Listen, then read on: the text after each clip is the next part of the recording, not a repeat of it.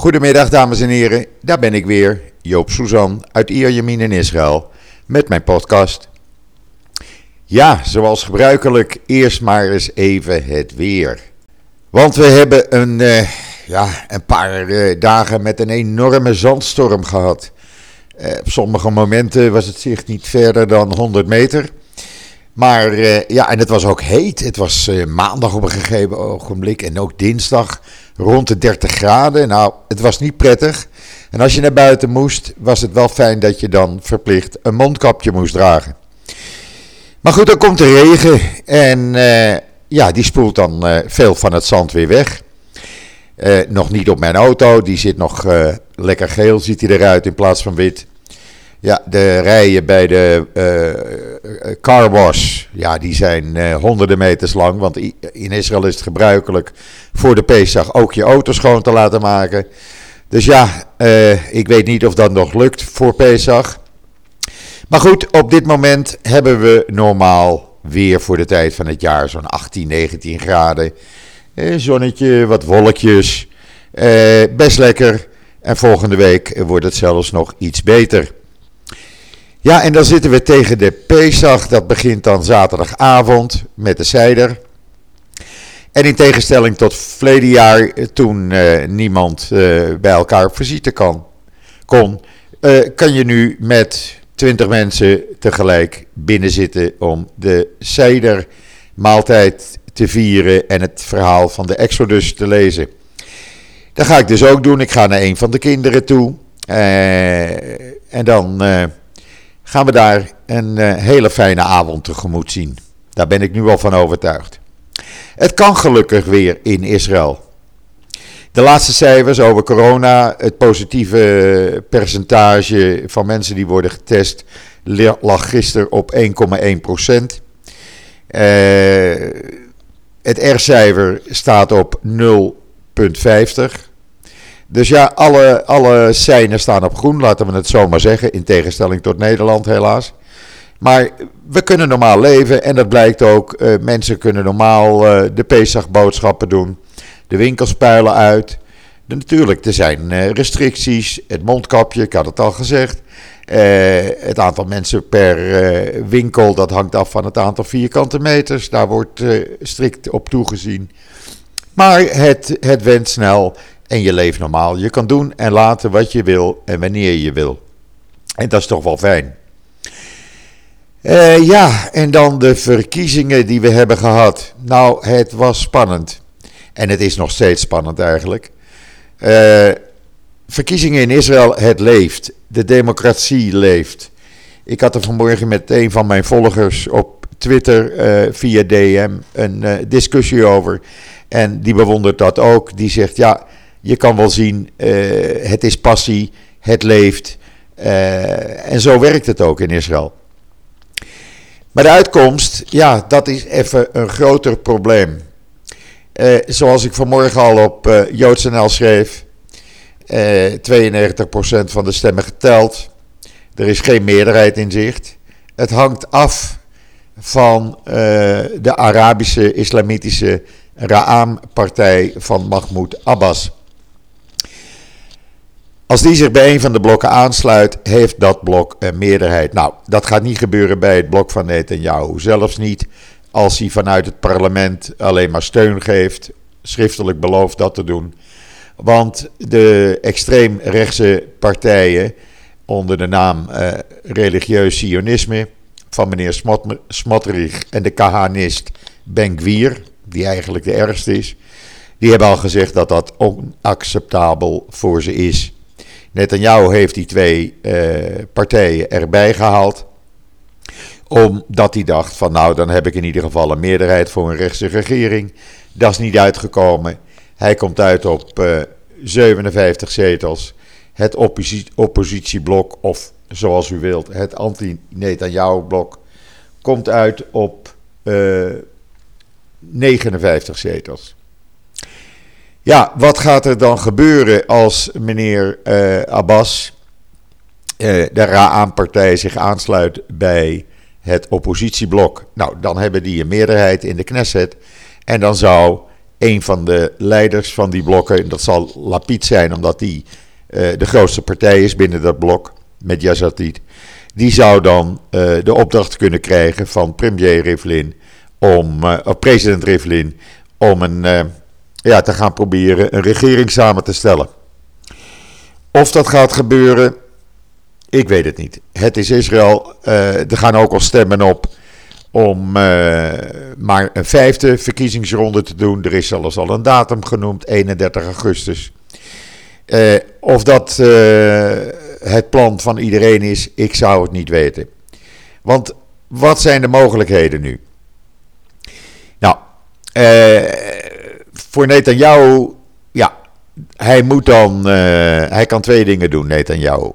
Hij kan uh, die uh, islamitische partij dus gaan vragen van joh, je krijgt dit, je krijgt dat, voorzitter van commissie dit, voorzitter van belangrijke commissie dat, maar steun mij vanuit het parlement. Nou, ik zei zojuist al, dat zit er eigenlijk niet in, omdat die twee extreem rechtse partijtjes, Smotrich en Benkwier, dat niet willen. Dan is er een andere mogelijkheid. Hij kan proberen binnen de partij van Gideon Saar, Nieuw Hoop, uh, twee, drie uh, leden van die partij uh, te lokken met presentjes om weer bij de Likud terug te keren. De meeste leden van die partij van Gideon Saar zijn uit de Likud.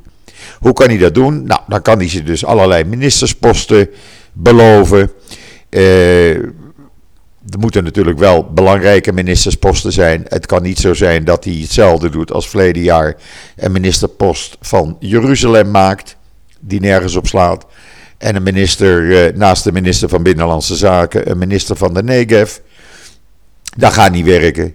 Dan moet het wel iets belangrijks zijn. Uh, volgens Gideon Saar en andere leden van zijn partij zal Netanyahu uh, daar geen succes mee hebben. Dat gaat niet lukken. Uh, dus dat, dat maakt het wat moeilijker voor Netanyahu. Voor Lapid, ja, uh, zoals ik al zei, hij moet dus proberen overeenstemming met die uh, Arabische partij te bereiken. Of Yamina, de partij van Naftali Bennett, daarmee akkoord gaat, dat is dan nog maar de vraag. Want Bennett heeft gezegd: luister, ik wil best in dat anti-Netanyahu-blok. Ik wil ook Netanyahu vervangen als premier. Maar ik ga niet als minister onder Lapid uh, dienen. Nou, Lapid heeft duidelijk aangegeven: maak je niet druk. Ik uh, hoef helemaal geen premier te worden. Het zou zelfs kunnen dat uh, of Bennett of Benny Gans, die ook van dat oppositieblok deel uitmaakt, premier wordt. Je zou dus een situatie kunnen krijgen dat uh, uh, wordt gezegd tegen Naftali Bennett: Oké, jij wordt premier. De oppositieblok uh, gaat jou steunen, maar dan wel de Raam-partij erbij.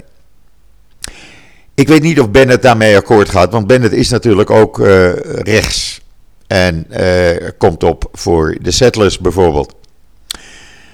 We zullen zien hoe dat zich gaat ontwikkelen. Uh, morgen zijn dan alle stemmen geteld.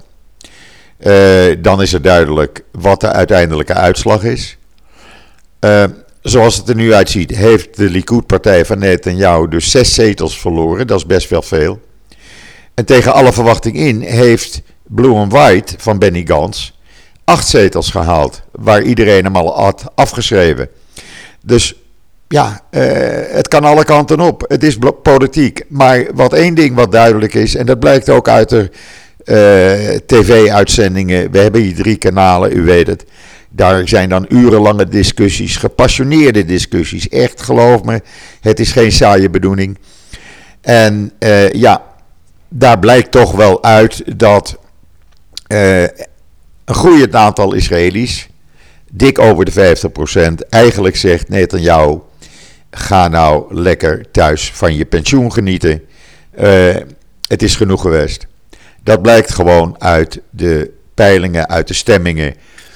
Uh, de verwachting is dat na Pasen president Rivlin, of na Pesach moet ik zeggen, de Pesachweek, die gooit natuurlijk roet in het eten.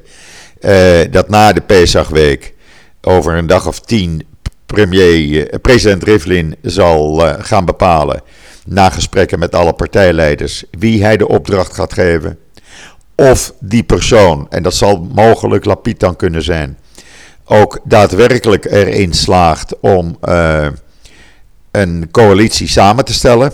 Ik hoop het, maar uh, ik zou daar uh, geen wetje op durven te maken op dit moment. Ik verwacht zelf dat Lapid mogelijk nog wat gaat stijgen. Die heeft nu 17, 18 zetels. Omdat bij de stemmen die geteld worden heel veel stembureaus nog in Tel Aviv zitten. En in Tel Aviv, daar heeft Lapid met zijn Yesatit-partij de overgrote meerderheid behaald. Dus we zullen het zien. Ik hou, uh, of wij houden u op JoodsNL in ieder geval op de hoogte van alle ontwikkelingen. Dus u hoeft uh, niets te missen.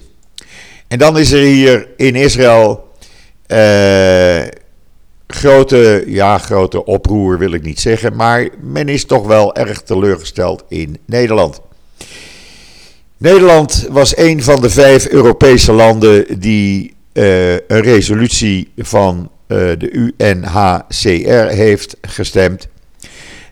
Waarin wordt opgeroepen op, om een wapen, wapenexport tegen Israël, een verbod op wapenexport tegen Israël in te stellen. Nederland, ooit de grootste vriend van Israël, behoort nu tot de landen die anti-Israël zijn. En dat valt erg zwaar tegen hier. Het was helemaal niet nodig van Nederland om daarvoor van, uh, gaan voor te stemmen. Het is zelfs zo, er ligt een resolutie, twee keer een resolutie van de Tweede Kamer, waarin de Nederlandse regering verleden jaar werd opgeroepen: stop nou met, die, met dat voorstemmen voor uh, anti-Israël resoluties in de Verenigde Naties en uh, andere organen daarvan. Nee, zegt Nederland. Uh, leuk dat jullie dat zeggen, maar wij blijven tonen dat wij anti-Israël zijn. Uh, er werd helemaal niet gestemd over uh, resoluties tegen China over de behandeling van de, de Oeigoeren. Er werd niet gestemd tegen Syrië over de, de totale chaos die daar is. Nee, het enige waar tegen werd gestemd, Israël, Israël, Israël. En zoals de minister van Buitenlandse Zaken, Askenazi, vanmorgen op Twitter ook uh, meedeelde, en ik heb het gedeeld, u kunt het zien. Uh, het is hypocratie ten top van deze landen, waaronder Nederland. En dit was nog niet in het nieuws, of Nederland kwam met de vraag naar Israël aan de Israëlische ambassadeur in Den Haag, uh, Gilon. Gilon. wij willen wel eens even weten waarom heeft Israël de FIPAS ingenomen van de Palestijnse minister van Buitenlandse Zaken. toen hij via Jordanië en de Allenby Bridge terugkwam uh, uit Den Haag, waar hij met het ICC heeft gesproken over het vervolgen voor oorlogsmisdaden van Israël. Nou, dan zeg ik tegen mevrouw Kaag en meneer Blok: dat gaat jullie niks aan. Dat is een Israëlische binnenlandse aangelegenheid. En uh, daar heb je je niet mee te bemoeien. En ik vind dit een godspe. Ik, ik, ik heb hier eigenlijk geen woorden voor. Dit gaat echt Nederland totaal niets aan. Uh, en zo kan je zien dat zo langzamerhand de invloed uh, binnen het ministerie van Buitenlandse Zaken in Nederland. Uh, van mevrouw Kaag, ja, dat, dat begint toch wel te tellen nu. Ik, we wisten al, en dat heb ik al vaker meegedeeld dat op de afdeling buitenland van Buitenlandse Zaken, daar, uh, ja, daar, daar stikt het van de, laat ik het heel netjes zeggen, mensen die niet voor Israël zijn. Uh, laat ik het maar zo omschrijven. Uh, u begrijpt wat ik bedoel.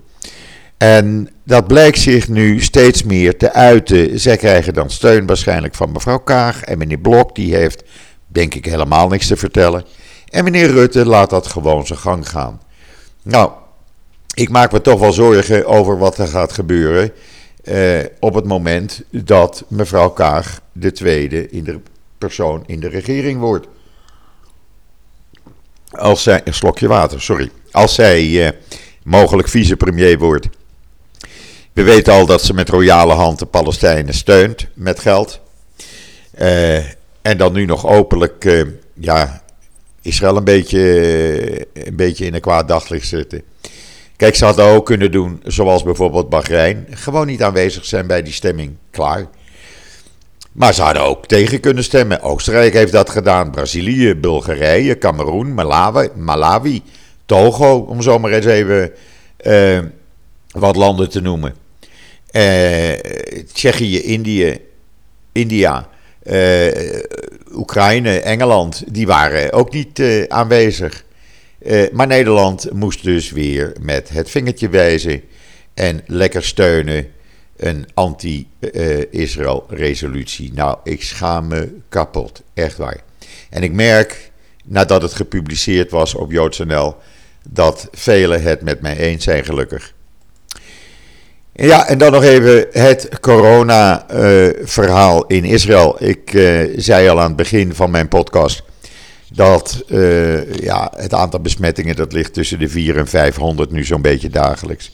Het gaat dus erg goed. En zo goed zelfs dat men is begonnen alle grote inentingscentra in het land te sluiten. Zoals bijvoorbeeld de enorme tent op het Rabinplein in Tel Aviv. Die is afgebroken. En zo zijn er nog meer grote centra. En men concentreert zich nu op mobiele units die men neerzet in, uh, bij uh, parken, bij de ingangen van parken zelfs bij stranden, waar mensen zich kunnen laten vaccineren, mochten ze dat nog niet hebben gedaan. Er is ook een unit op Ben Gurion Airport eh, voor aankomende reizigers. Dat zijn dan hoofdzakelijk Israëli's die tijdens Pesach hier naartoe komen. Die kunnen zich dan laten vaccineren, krijgen een polsband eh, en moeten in quarantaine. En na die quarantaine, drie weken later, ze gaan twee weken in quarantaine en drie weken later kunnen ze eventueel de tweede vaccinatie krijgen. Want vaak blijven ze hier tot na onafhankelijkheidsdag en dat is 14 april. Uh, men gaat ook met de auto nu naar afgelegen nederzettingen en afgelegen uh, plekken waar Bedouinen leven. En zo, uh, ja, de helft van de bevolking is nu twee keer gevaccineerd. En dat is nogal wat. Dat zijn 4,7 miljoen mensen die twee keer gevaccineerd zijn. Waar men in Nederland trots op is op het feit dat er in een week tijd zo'n 200 tot 300.000 mensen worden gevaccineerd. Uh, heeft men dat in Israël per dag gedaan, 240.000 op een dag in februari. En het is niet zo dat in Israël werd gezegd: oké, het is vrijdagavond, we stoppen op vrijdag om twee uur. En we gaan zondagmorgen door. Nee, op het hoogtepunt van de vaccinatieperiode in februari werd er 24-7 gevaccineerd. Zelfs in de nacht op veel plekken. Maar ook op Shabbat, ook op vrijdagavond. Ik heb dat gezien bij mij tegenover. Daar werd gevaccineerd door Glalit ziekenfonds. En dat ging op vrijdagavond tot 10, 11 uur s'avonds door. Het hangt allemaal af van vaccineren, vaccineren, vaccineren. En dan kan je wel zeggen, ja, we hebben de GGD. En dan zeg ik op mijn beurt, zet het leger in, vraag vrijwilligers. Probeer gewoon 300.000 mensen op een dag te vaccineren. Dan heb je tempo. Doe dat 7 dagen per week, 24-7. Kijk naar Engeland, 900.000 mensen op een dag. Ook daar lopen de besmettingscijfers nu terug. De ziekenhuizen raken leeg. Maar nee, in Nederland doet men het zorgvuldig, zoals meneer Hugo de Jonge zegt. En kan iedereen nog maanden wachten voordat er ooit sprake is dat je gevaccineerd wordt. Zelfs als je al één uh, vaccinatie hebt gekregen, dan ben je al voor zeg maar 70% beschermd. Ook dat helpt. En ik kan dus niet begrijpen dat men niet even kijkt van laten we eens even Israël bellen. Jongens, hoe hebben jullie dat nou georganiseerd? Geef ons wat tips. Nee, men gaat het uh, vijfde wiel weer opnieuw uitvinden. Nou, uh, ik vind dit uh, laks. Ik vind dit geen respect hebben voor de gezondheid van je bevolking. En daar kan ik me kwaad over maken, want ik heb nog steeds kinderen en kleinkinderen in Nederland wonen en andere familieleden. En daar maak ik me dan boos om.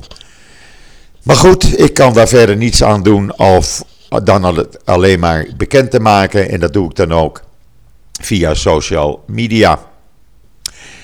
En dan Duitsland heeft iets uh, bijzonders gedaan. En daar uh, neem ik mijn hoed voor af. Duitsland heeft besloten 13,5 miljoen dollar beschikbaar te stellen. Waardoor overlevenden van de Holocaust over de hele wereld gevaccineerd kunnen worden. Ja, u hoort het goed. U kunt het ook lezen op JoodsNL. Duitsland zorgt dat uh, duizenden Holocaust-overlevenden over de hele wereld worden gevaccineerd tegen het coronavirus. Dat is een bijzonder mooi gebaar van Duitsland en daar neem ik mijn hoed voor af. En dan kunt u wel zeggen, ja, maar dat zijn ze verplicht. Ik vind dat, uh, dat telt even niet. Dit is een bijzonder uh, mooi gebaar. En zo ziet u maar dat het kan. En dat is ook weer een voorbeeld voor Nederland. Uh, maar goed, in Nederland werkt dat schijnbaar niet. Ik hoor nu ook van mijn Nederlandse familie en vrienden. Ja, Pesach, jullie zitten lekker met familie bij elkaar. En wij zitten weer alleen vanwege die avondklok. Want ja, wanneer kan je met Pesach beginnen met het zijderen? De zijder kan pas beginnen als de avond is ingevallen, als de zon onder is. Nou, daar ben je uren mee bezig met dat verhaal, vooral bij orthodoxe Joden. Duurt dat tot diep in de nacht. Dat betekent dat er weer duizenden Joodse mensen alleen voor de tweede keer eh, op rij Pesach moeten vieren. Nou, ik heb het meegemaakt verleden jaar, toen zat ik ook alleen. Het is verschrikkelijk, je wil dat niet nog een keer meemaken. En dat komt alleen maar door een avondklok die nergens op slaat.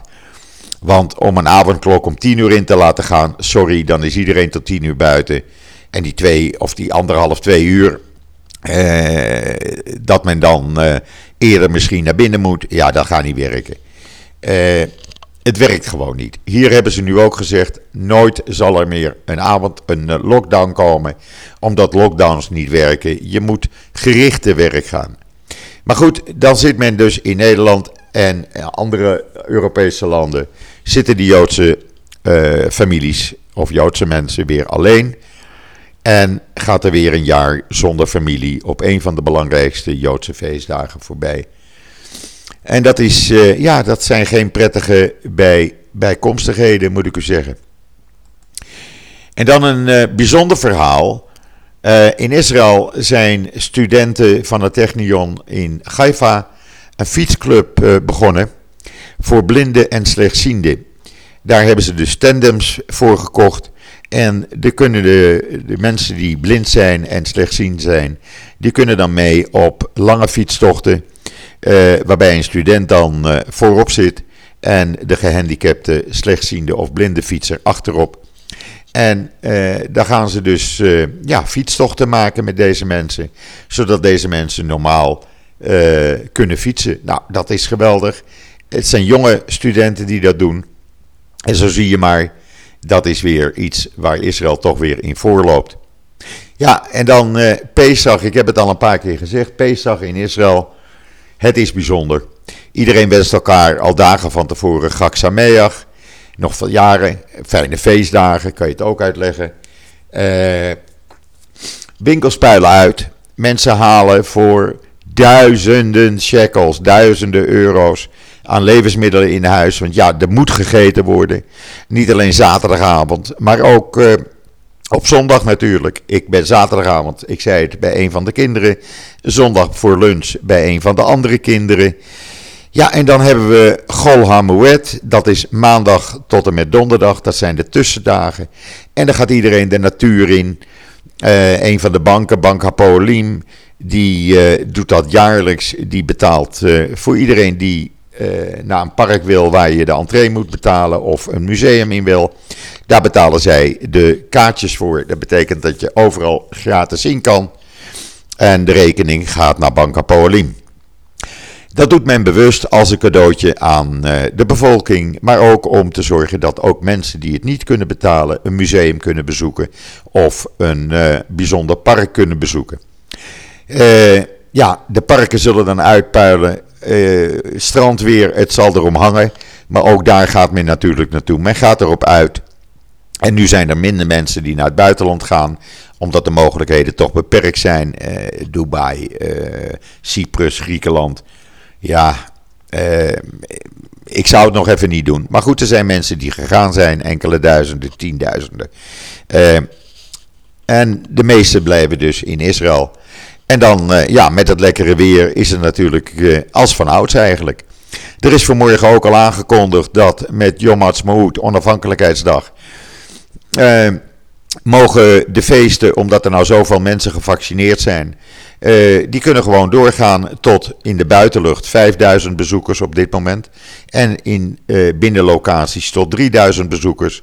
Uh, wel gevaccineerde mensen die niet gevaccineerd zijn, moeten zich even laten sneltesten.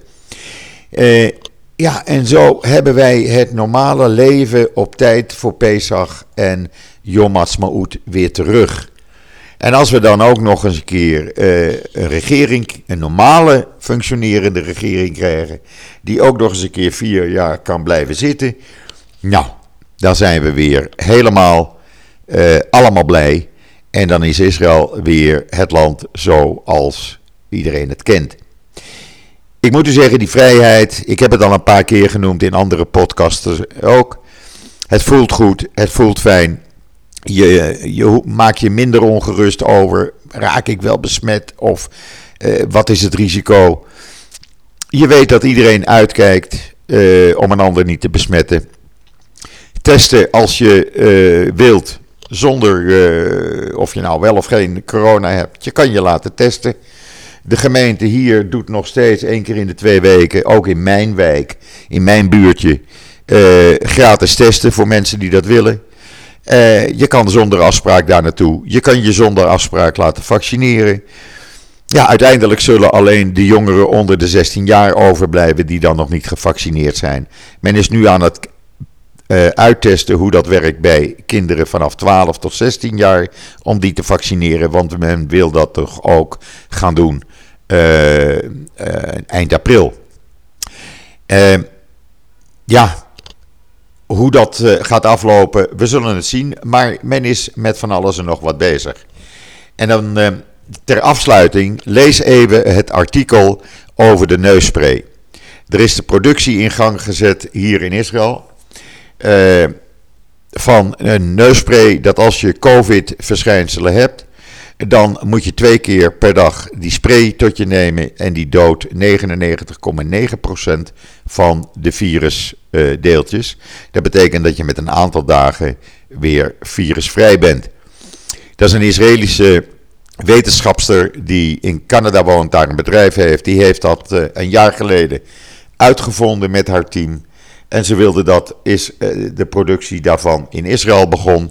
In Nessiona, vlakbij Tel Aviv.